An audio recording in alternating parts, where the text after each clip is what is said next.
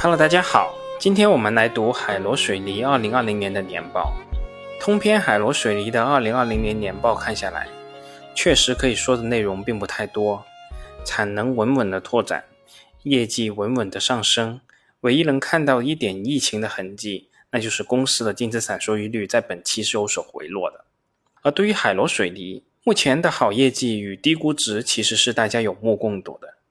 那么投资者到底担心些什么呢？我想最大的可能还是担心海螺水泥目前处于周期的顶峰，公司可能随时步入下行的周期，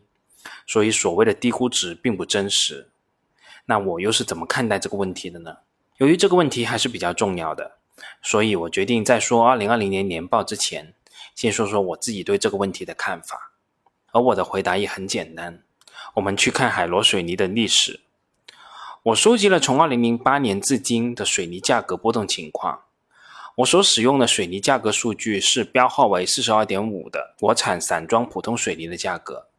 进行简单的平均处理以后，得出从二零零八年至今水泥价格的年波动情况。在这里我还要额外说一句，我这个水泥价格数据取自于深圳建设工程造价网，也就是说来自于华南市场使用端的数据。相关的数据与出厂数据之间可能会存在几个月的时间差，在具体价格方面可能也会存在地域的差异，但是用来观察水泥的价格走势还是没有太大的问题的。我们可以看到，在二零零八年至今的十三年时间里，水泥的价格大致在四百五十元一吨至五百五十元一吨的价格区间内波动，在二零一六年突破区间的下限，全年的平均售价仅 三百八十一点六七元每吨，而在刚过去的二零二零年则属于价格的高位，全年的售价达到 五百八十二点六七元每吨。同时我也把二零零八年至今海螺水泥各年度每股收益情况也放到这幅图之中，我们可以大致总结出以下几点结论。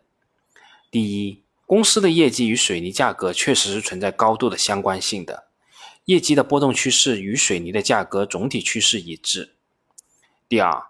目前的确处于水泥价格的高位，也可以大致推断出目前海螺水泥确实处于业绩周期的高峰。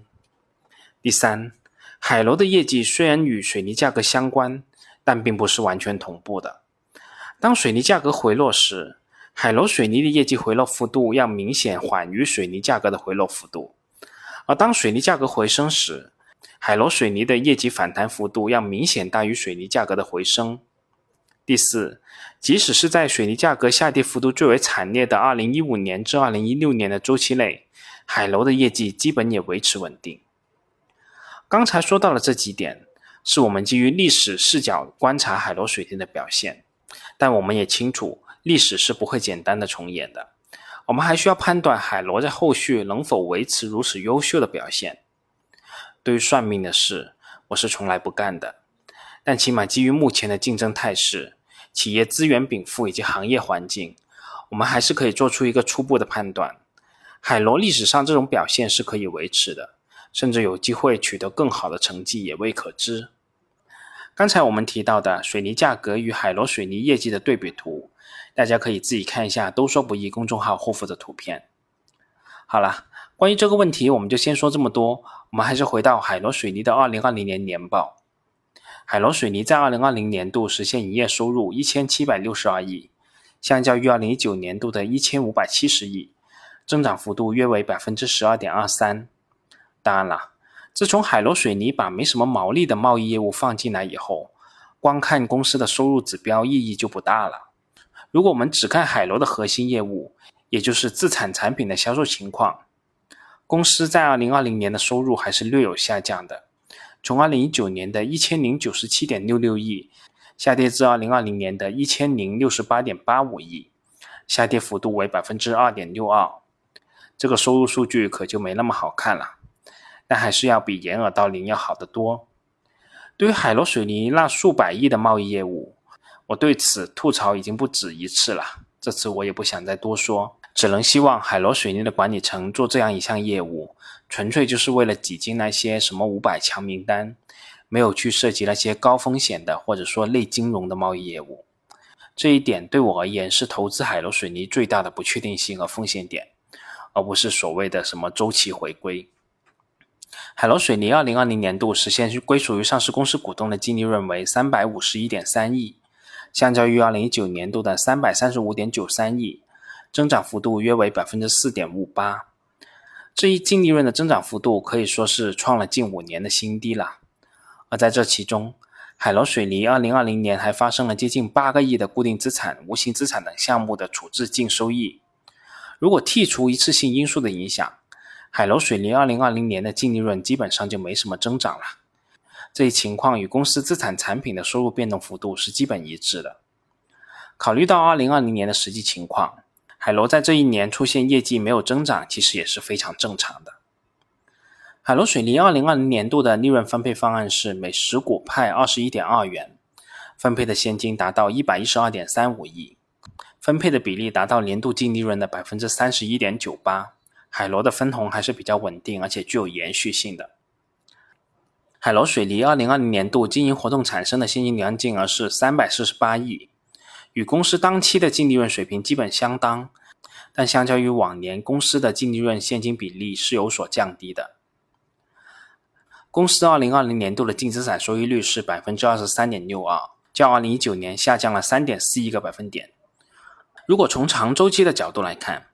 海螺水泥的净资产收益率自二零一八年达到本轮周期的顶峰 百分之二十九点六六 以后，连续两年出现了净资产收益率的回落。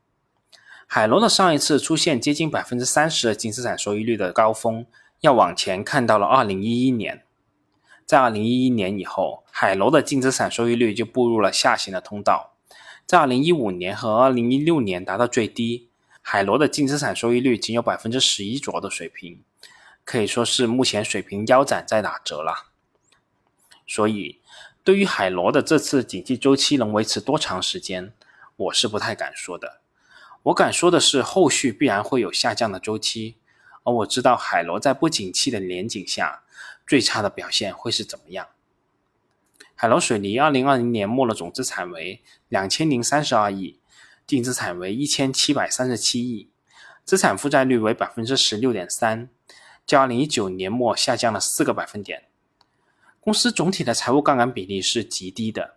在如此低的财务杠杆下取得 百分之二十 以上的净资产收益率，也从侧面说明了海螺这门生意还是相当不错的。公司二零二零年末的商誉余额为 五点七六亿，占净资产的比例不到 百分之一， 也是一种特别健康的状态。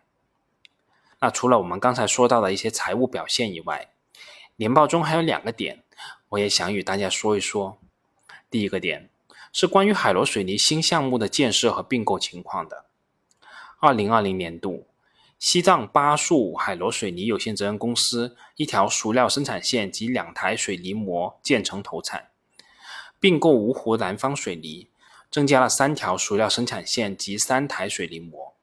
收购海南叉河水泥厂资产，注册成立海南昌江海螺水泥有限公司，增加两条熟料生产线及两台水泥模。海外发展方面，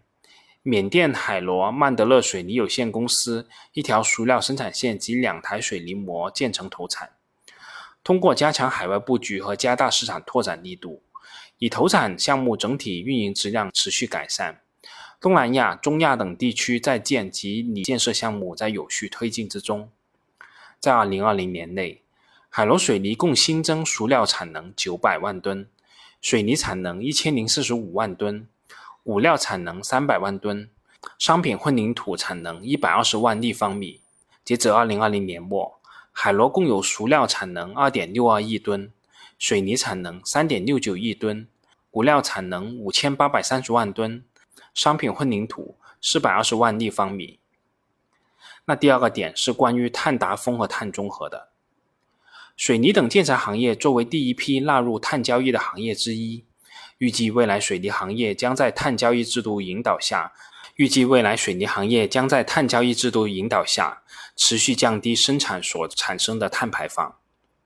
那海螺的低碳技术储备位于行业的前列。二零一八年就投产了全球第一条碳捕捉示范生产线。二零二零年投产国内首条生物质替代燃料系统生产线。二零二零年，公司平均吨熟料二氧化碳排放量为 零点八四吨，为国内水泥企业吨排放量最低的企业之一。